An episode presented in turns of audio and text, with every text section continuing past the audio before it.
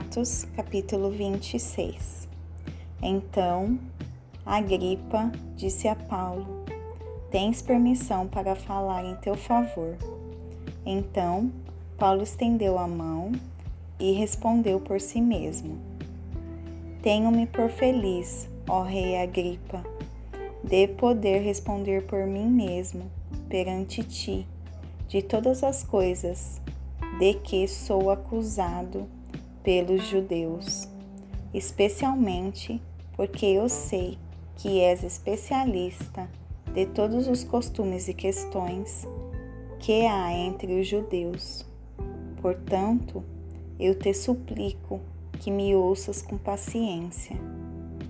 O meu modo de vida, desde a minha juventude, que começou no meio da minha própria nação, Jerusalém.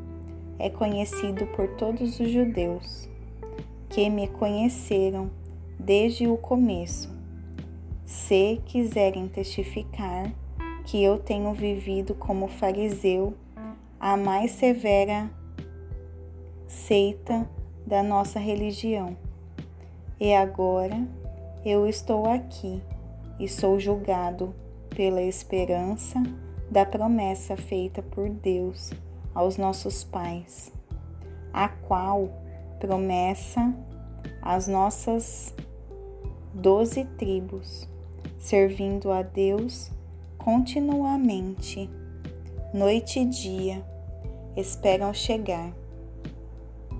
Por essa esperança, ó Rei Agripa, eu sou acusado pelos judeus porque considera uma coisa incrível entre vós que Deus ressuscite dos mortos?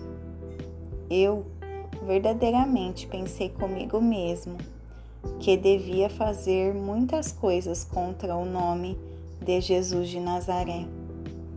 Estas coisas eu fiz também em Jerusalém e encerrei muitos dos santos nas prisões havendo recebido autoridade dos principais dos sacerdotes. E quando eles o, os matavam, eu dava a minha voz contra eles, e punindo-os frequentemente em todas as sinagogas, obrigava-os a blasfemar, sendo excessivamente enfurecido contra eles. Perseguia-os até em cidades estrangeiras. Então, indo a Damasco com autoridade e comissão dos principais sacerdotes, ao meio-dia, ó Rei, eu vi no caminho uma luz no céu que excedia o brilho do sol, brilhando ao seu redor e daqueles que viajavam comigo. E, caindo nós todos por terra, eu ouvi uma voz que me falava em língua hebraica. Dizia: Saulo, Saulo, por que tu me persegues? É duro para ti chutar contra os aguilhões? E disse eu: Quem és tu, Senhor? Ele disse: Eu sou Jesus a quem tu persegues, mas levanta-te e põe-te sobre teus pés, porque eu te apareci por este propósito, para te fazer ministro e testemunha, tanto das coisas que tu tens visto, quanto das coisas que eu ainda te aparecerei livrando-te deste povo e dos gentios a quem agora eu te envio, para abrir, abrir-lhes os olhos. E os converter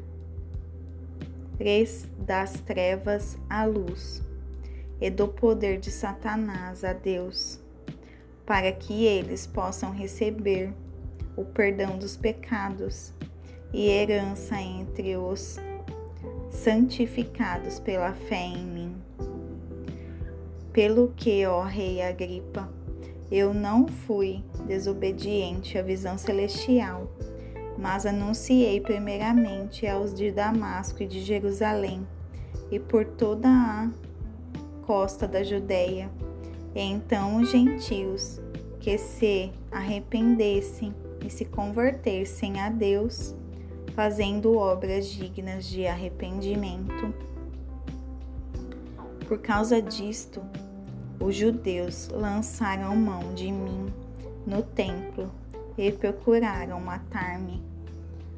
Tendo, portanto, obtido o socorro de Deus, eu continuo até este dia, testemunhando tanto a pequenos como a grandes, não dizendo outra coisa do que os profetas e Moisés disseram que devia acontecer que o Cristo sofreria e seria o primeiro a ressuscitar dos mortos, para anunciar a luz a este povo e aos gentios.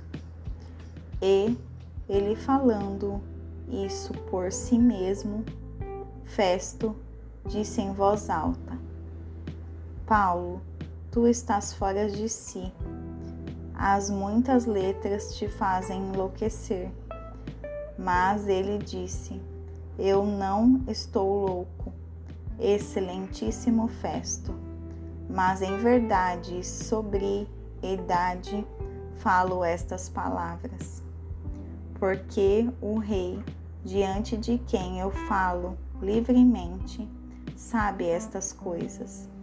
Porque eu estou persuadido que nenhuma destas coisas lhe é oculta porque estas coisas não foram feitas em qualquer canto. Ó Rei Agripa, tu crês nos profetas?